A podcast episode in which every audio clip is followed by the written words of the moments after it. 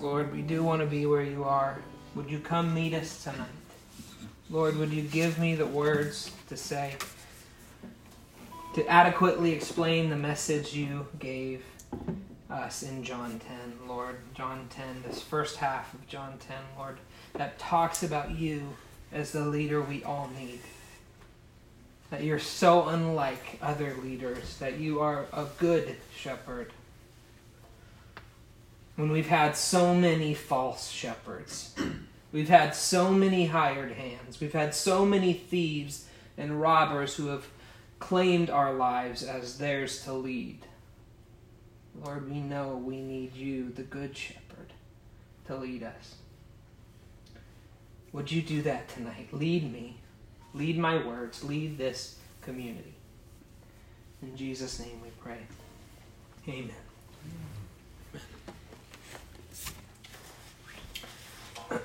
well, like I said, tonight we're going to go through the first half of John 10, John 10, 1 to 21, or the verses we'll be hitting tonight. This is a really well known passage, obviously. Jesus, the Good Shepherd. We've heard a lot of it. There's a, especially a few verses that get talked about a lot that are, are mentioned. Probably a lot of those um, times they're used, people don't even realize it's coming from John 10, this Good Shepherd passage. Things like the thief comes only to steal and kill and destroy. We use that a lot. It's out of John 10. Um, but we're going to look at it in context of the story we've been reading as we've walked through the Gospel of John. So, as I said, shepherding is kind of the main metaphor of John 10, is this idea of shepherds. But we can't lose sight of the fact that this is coming on the heels of John 9, which was the story of the man born blind and his healing. And uh, we kind of get distracted, I know, when we read the Bible with all the little headings and all the little pieces that are added that are not part of the scriptures, right? That we have added years and centuries later um, to kind of explain sections. But those were not there in the original uh, scriptures, right? They were not there in the original Bible. And sometimes I've found they mess up the flow of thought. We kind of stop, take a breath, think about the title, and, and we don't recognize that things are flowing from one to the other. And one thing to notice about John 10 is it just starts with Jesus' words. There's no setting, there's no explaining what's going on.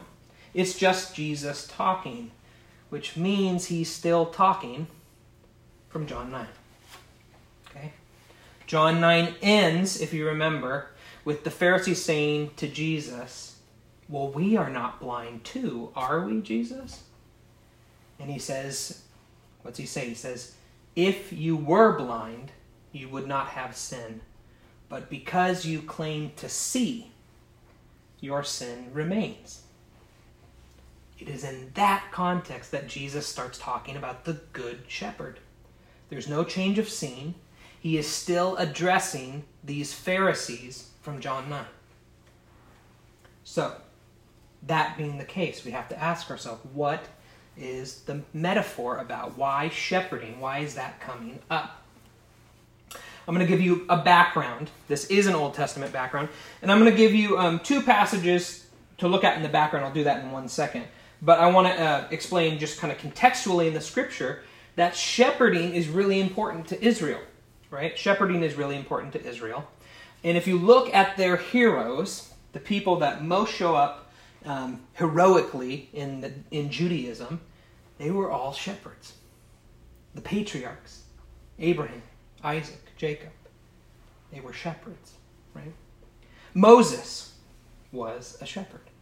When Moses leaves, he's a prince of Egypt, right? We know that, that story. When he leaves and goes into the wilderness, what's he do?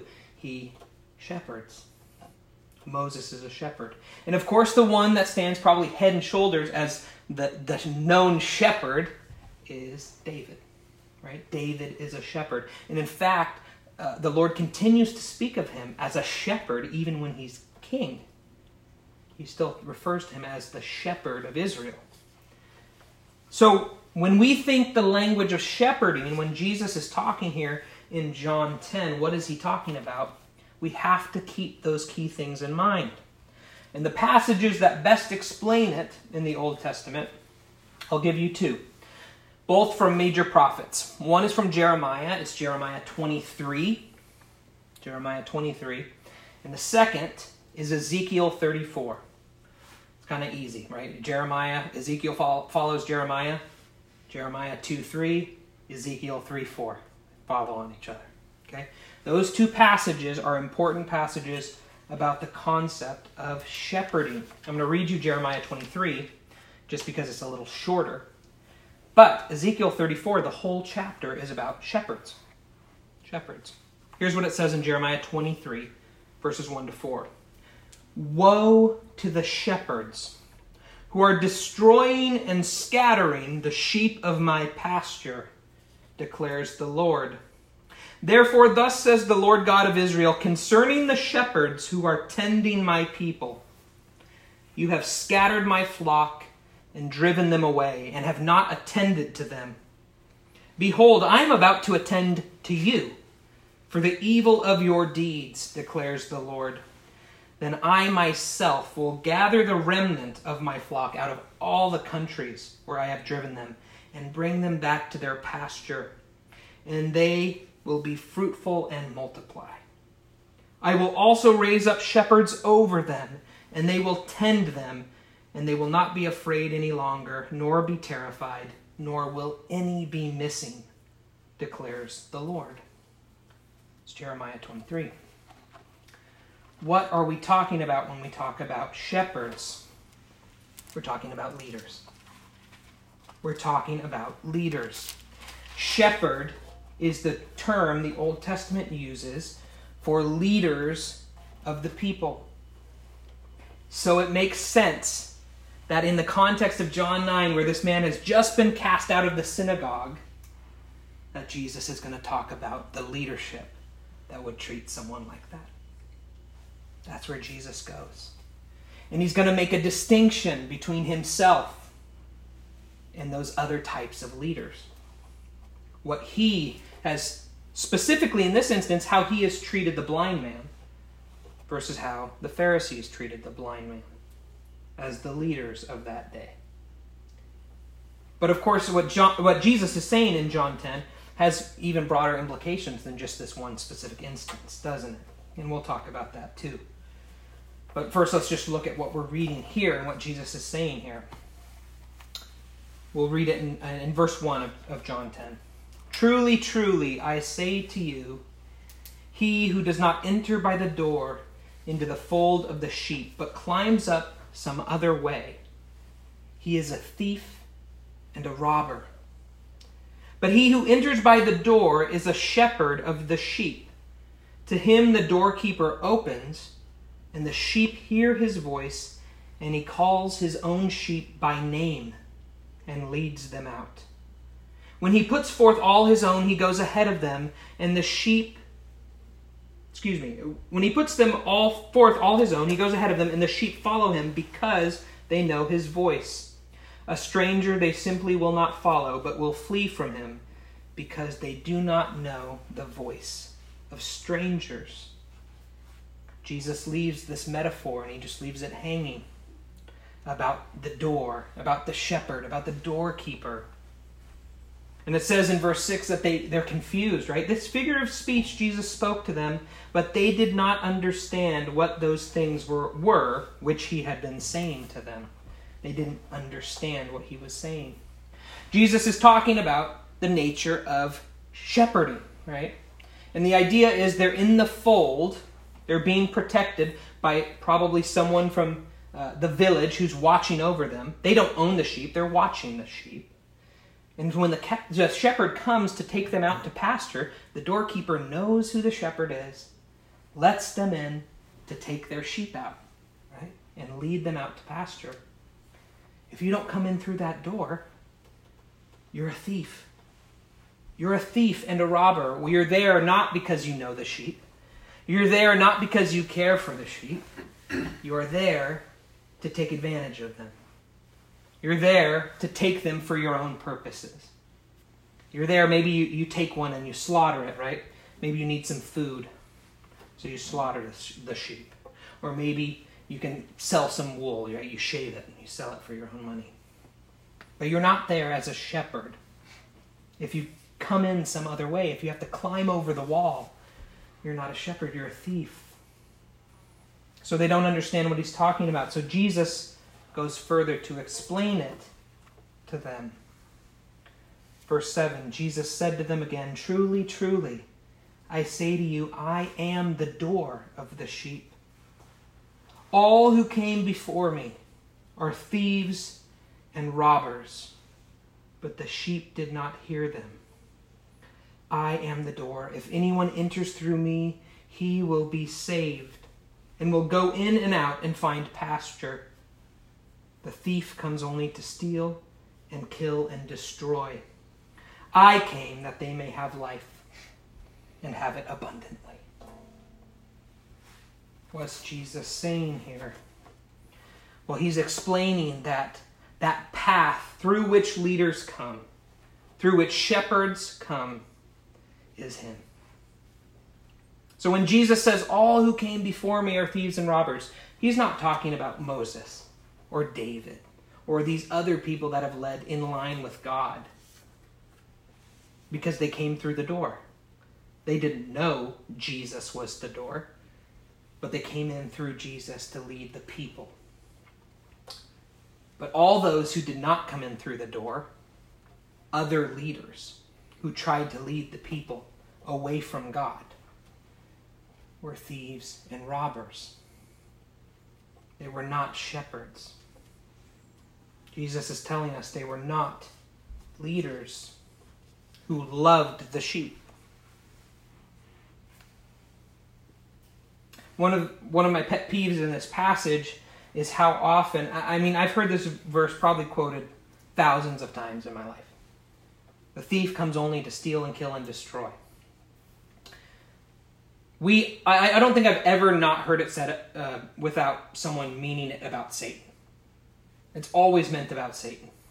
The thief comes only to steal and kill and destroy, and inevitably they're talking about some spiritual attack or something like that. That is not what this passage is saying. The thief that comes to steal and kill and destroy is bad leaders. It's bad leaders, bad religious leaders. Jesus is talking about the Pharisees. They are the thieves. The thieves and robbers who came before him to steal and kill and destroy. He's saying they're only looking out for themselves. They care nothing for the sheep. They're looking out for their own interests, and they will steal, kill, and destroy to do what is best for them. They don't deserve the title shepherd because they aren't. They're thieves. That's what that verse is saying. Bad leaders come only to steal and kill and destroy. They're not there for the sheep. Going back to verses 1 through 5, we hear this, this idea of, of the shepherd. And Jesus doesn't say yet, we haven't heard him yet say he is the shepherd. He's just said he's the door.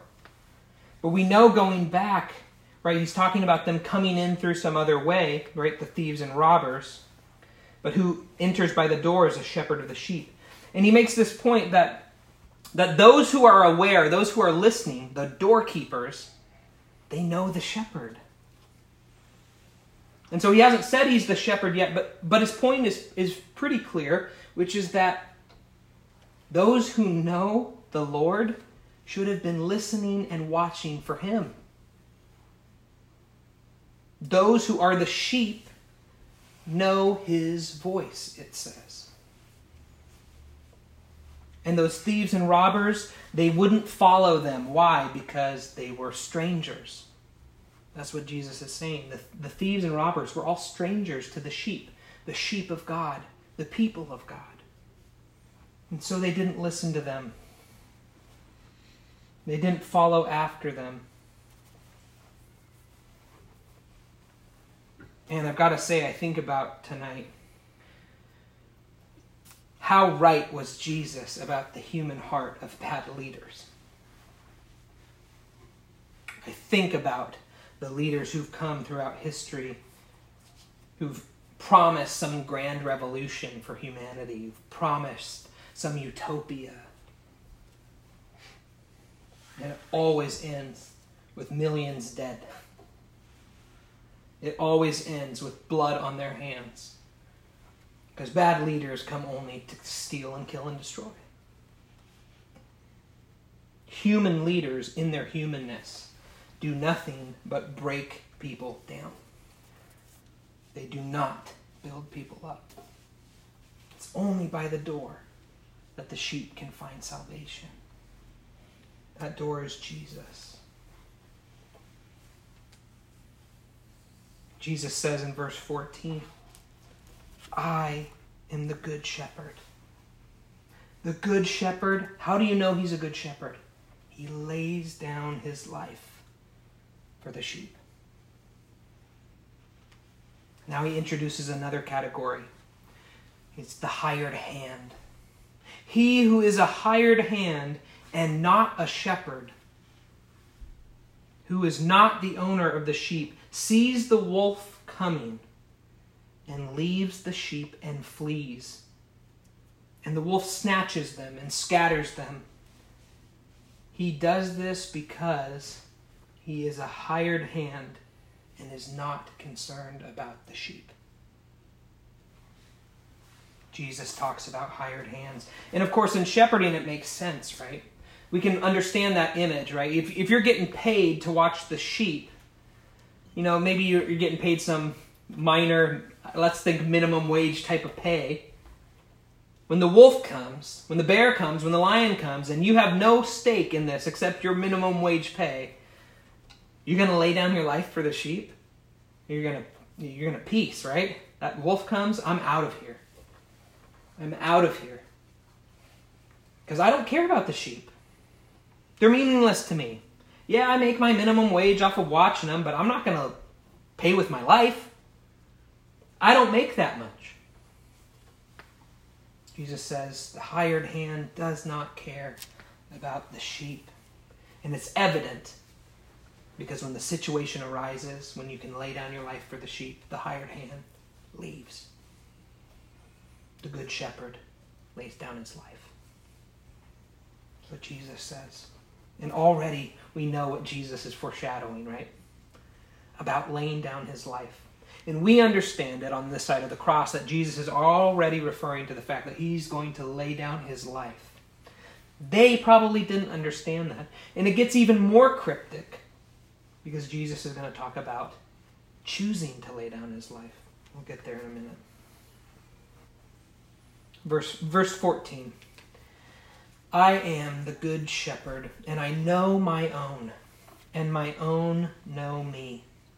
Even as the Father knows me, and I know the Father, and I lay down my life for the sheep. That should be an absolutely overwhelming statement to us as Christians. Right? As Christians, we are part of the sheep, the flock of God, the people of God. And Jesus says the way we know Jesus and that Jesus knows us is the way the Father knows Jesus and Jesus knows the Father. That should stop us in our tracks. Jesus, it's easy for us to say, that Jesus claims to know us like that. That part, not hard to believe. But Jesus is saying we know him the way the Father knows him. The way the Son knows the Father is how we know Jesus. Now, I'm not going to say that this is some absolute statement, right? I, am sure Jesus is not saying that the way that we know in terms of uh, quantitative right? In, in terms of like quantity of knowledge. Oh, yeah, like the way God knows everything, we know everything. Not what he's saying. He's talking about the quality of relationship. The way the Father and the Son know each other, that commitment of intimacy, that's what knowing means in the scripture is intimacy, right? They use it for sexual intercourse for that very reason. The scriptures do, right? Adam knew his wife. It's intimacy, to know one another. Jesus is saying, The way I know the Father, intimacy, and the Father knows me, my sheep know me. And I know my sheep. I'm intimate with them. I am connected. We have knowledge of each other. That is shocking. It is both, I think, an aspiration, like, man, we should know Jesus better. And it's a true statement, a statement of fact that we can rest assured in. Jesus has told us we know him. We know him. What's the statement about the sheep knowing the voice of their master, knowing the voice of the shepherd? Why does Jesus say that? He wants to remind us we know his voice if we believe. When people are struggling understanding God, when people are struggling feeling like I just don't hear God's voice, the advice I give them is to read John 10. My sheep know my voice. My sheep know my voice, even as I know the Father, and the Father knows me. John 10 should remind us we know what our Lord sounds like. We know what his voice is like. We know its purity and its kindness and its gracefulness. We know his call. We have been called if we believe, according to John. The Father himself has called us. Verse 16 I have other sheep which are not of this fold. I must bring them also, and they will hear my voice, and they will become one flock with one shepherd. Christian, if you hear this message tonight, you're the other sheep. Jesus, whose ministry was to the Jews, when he talks about the sheep of God, the flock of God, he's referring to the people of God, but specifically the people of Israel. That's who they were. And Jesus says here, I've got more sheep that you don't know about yet. And I'm going to draw them all together to make them one flock with one shepherd, me, Jesus. And I'm going to bring them all together. How am I going to bring them all together? Jesus is going to explain. For this reason, the Father loves me because I lay down my life so that I may take it up again. No one has taken it away from me, but I lay it down on my own initiative. I have authority to lay it down and authority to take it up again. This commandment I received from my Father.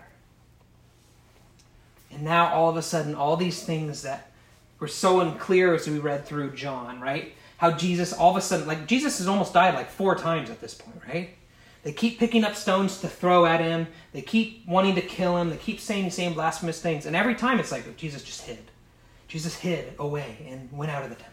Or they he eluded their grasp.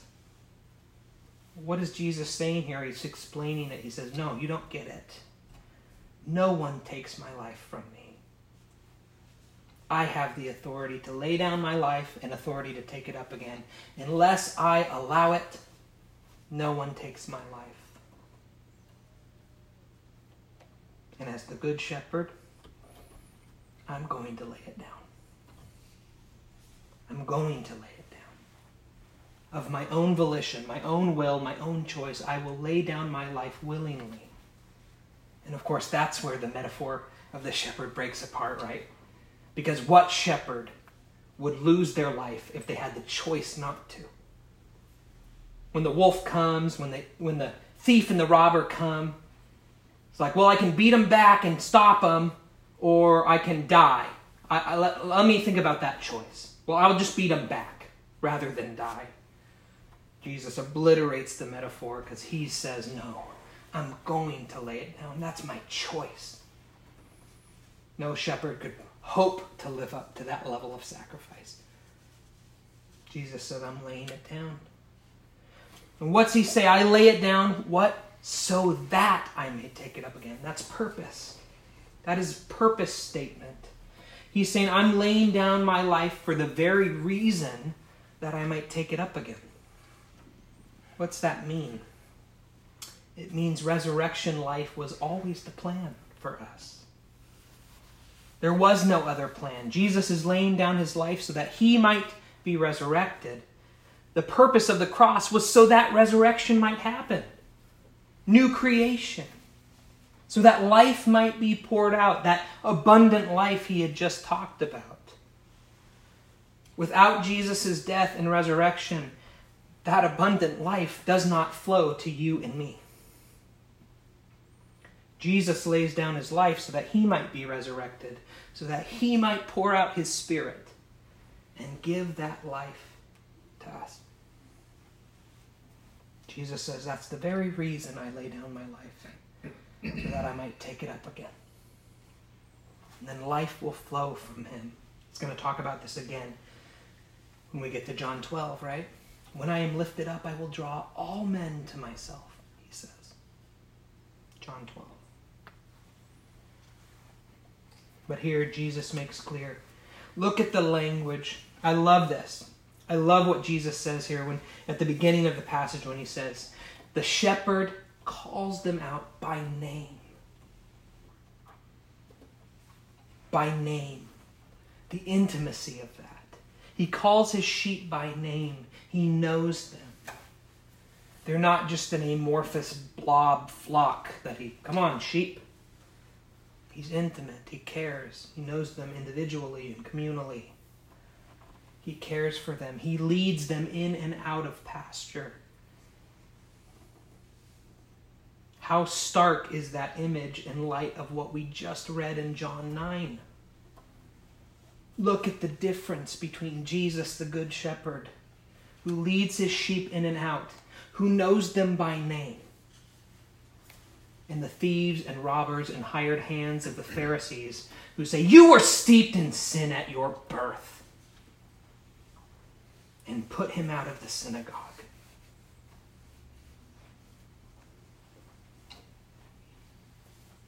The Good Shepherd makes sense in light of John 9. Jesus loved this man.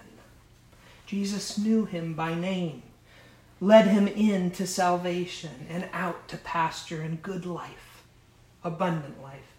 And the Pharisees told him he was a wicked, evil, steeped in sin at birth type of man. And they kicked him out of the community.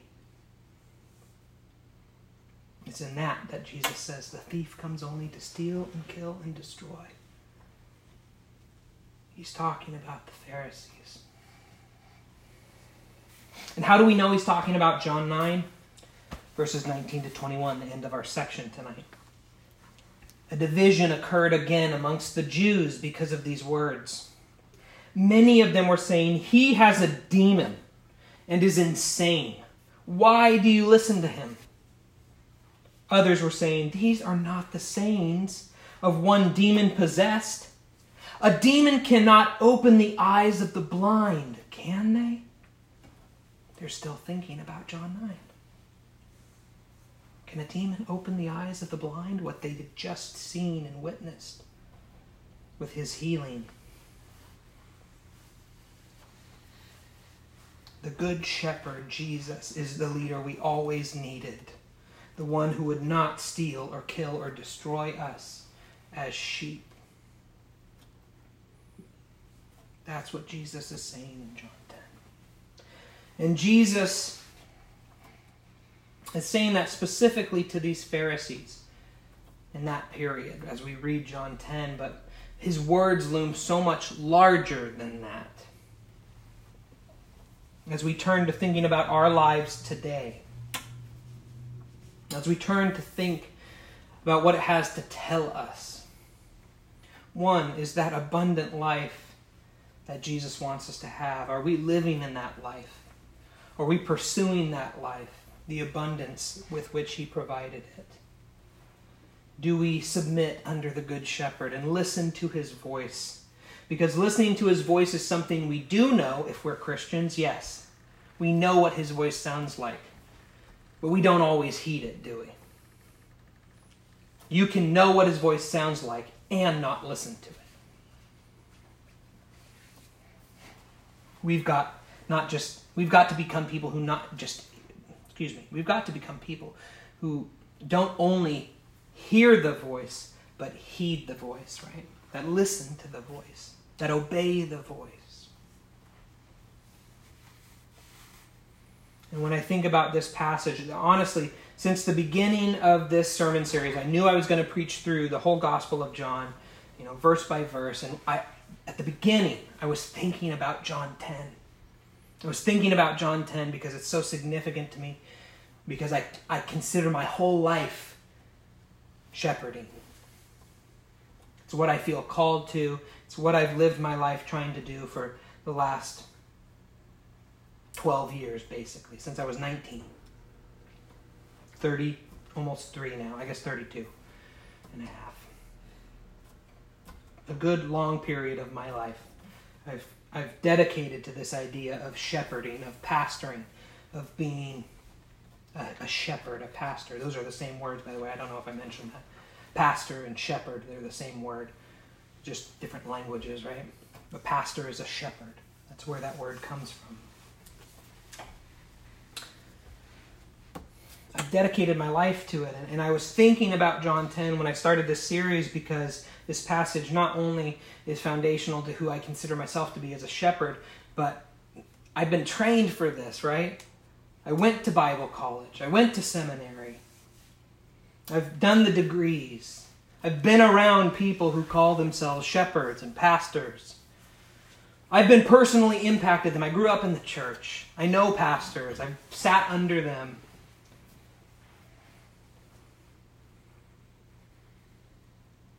And John 10 is so foundational to what it means to be a pastor. And, and I thought about it, and, and man, the story of my life has been impacted by so many people who are pastors or at least call themselves pastors. And I've got to say, this is one thing I think we have to address when we come to John 10 because it's so clear Jesus is talking about it. Like I said, I went to Bible college, I went to seminary, and there's a lot of hired hands out there. And, and one thing we have to ask ourselves as Christians how do we know hired hands? Are we following hired hands? Are we elevating hired hands to lead the church? And my answer is we have done it a lot, yes. I've met many of them in my own experiences. Hired hands who are pastors in in office, not in reality. And you want to know the way you can discern them? Jesus says it. When the wolf comes, they flee because they don't care about the sheep. You can tell a shepherd from a hired hand based on how they care about the sheep. If they don't care about the sheep, they're a hired hand. I've been around hired hands. I've even sat under hired hands, I believe, in my lifetime. I've been under them. They have been, they would call themselves my pastor. There's always something to learn, right? Negative mentors are actually a good thing. We, we forget that. Like, we only look for positive mentors, but man, there's a lot to be learned from negative mentors. Don't do things that way if you're willing to learn, man, there's a lot to learn from a lot of different things, a lot of different ways. So I've learned a lot from negative mentors and positive mentors, yes. I, I, there are some people I could say unequivocally in my life they are pastors. And not all of them have the title pastor, by the way. But there's definitely hired hands in there. And we've got to, as I speak to a, a you know the congregation, the, the, the average Christian, you have to discern that. You've got to stop following hired hands. We've got to stop elevating them because they are there for a wage, right? That's what Jesus said. They're there for a wage. They're not there because they care about the sheep. Man, hired hands have done damage to the church if you want to know why so many people in the American church have abandoned it, have abandoned it, and, and really all of Western democracy, why so many have left the church, I think it's primarily because we've let hired hands run it. And when people realize that the shepherds don't care, they don't want anything to do with it anymore. What, what else would you expect? I mean, would you expect to get leaders other than hired hands when we live in a business model church? Of course, you get a CEO. We run church like a business. So you get a CEO. You get someone who cares about getting the pay. That's hired hand. We've set up that model. We've got to tear it down. It's got to be about the sheep, about loving the sheep, caring for them. That has to be the main concern for pastors. So, for the average Christian, I would say think about these things. Think about what kind of people you're following, whether they're worth following. And for any pastors who listen, again, like I said, that doesn't mean you have to be in the office of pastor, but for pastors listening, look to the Good Shepherd. Maybe you are a hired hand. Maybe you're a thief. Jesus can change that. The Good Shepherd has to be your model. The Good Shepherd has to be the one you look to to see what a shepherd even is. We've got to do a better job for those of us who are pastors, studying the life of Jesus, looking at how he shepherds, and shepherding in like manner. With tenderness, knowing our flock by name. It's a random thing that means a lot to me if you know me very well knowing people's names. I've always said it gives people identity, makes them feel valued. And it does, it does. It's a big thing, it's an important thing for a seemingly small task. I love that Jesus says uh, the shepherd calls them out by name because he knows his flock. He loves his flock. We've got to look to that model. We've got to think like that.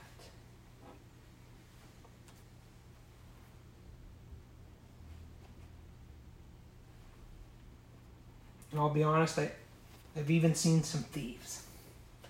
I've seen some thieves lead the church who are only there to kill, steal, and destroy. It's not always the case. I think it's probably rarer than, than I would even myself probably think, but there, there are people out there who are there only to abuse, whether spiritually or otherwise, abuse the flock, destroy it, steal from it, kill it. Those are the ones we have to be extra vigilant for, extra careful of. Because, of course, the damage is not just what they do in, in one instance, right? Say one sheep that they may have hurt. No, it's generational. This generation, my generation, has almost lump sum abandoned the church on the basis of the fact that they feel they either personally or someone they love has been hurt by it. That's from the sins of their fathers in the church. It just is. We have not done enough to care for the flock. And the antidote, the antidote to people abandoning the church, the antidote to people wanting to be a part of it. The antidote for people finding real community and finding something they really want to be a part of is pastors caring for the sheep. That will change the tide. We've got to find pastors to do it. We've got to make pastors to do it. We've all got to commit to being shepherds to the extent that we can going out of our way to love and know and learn each other's names and care for each other. That's the Jesus model. That's the Good Shepherd.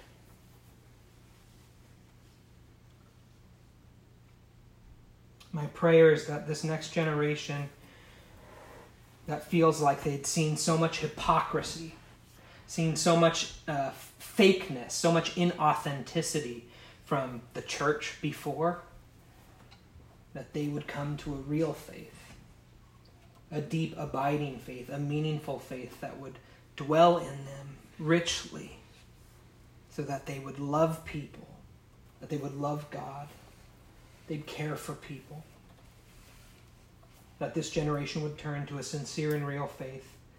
But we've got to start that ourselves. We've got to start that ourselves, and it begins with how we care for one another.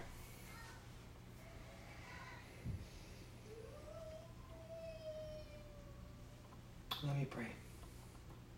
Let me bless you tonight as we finish. Heavenly Father, thank you. Thank you that you are the, the great God that we worship. That no other God compares to you. You are the true God. You are the one worthy of worship and praise. Thank you for sending a good shepherd like Jesus to model for us how to be shepherds, but also to lay down his life for us. Under him, the good shepherd, the chief shepherd, as Peter says, we all sit as sheep. Lord, help us remember that we know your voice. We hear it. Help us better discern when we hear it. Help each person in here tonight better discern your voice and better listen to it and follow after it. And Lord, for each of us sheep, may we draw near to you. Would you lead us into good things? Lead us out to pasture. Lead us in to safety. Lead us into the fold when we need safety and out to pasture when we need sustenance. Lord, would you guide us, each one? Make us who you want us to be. Lead us in your ways, Lord. And would you do a mighty work in your church? And I don't I say that universally, Lord, but I specifically say that for this church because this church is the one that I'm committed to, to being a pastor, to being a shepherd, Lord. And I want that change to start here in us. Would you make each one of us care for each other deeply, pray for one another, love one another, think about one another, know each other's names? Would you help us to love and care like true shepherds? Any impulse in us that is like a thief or like a hired hand, would you root out of us, Lord? We love you. Bless your people today, God. In Jesus' name I pray, and by your Spirit's mighty power. Amen.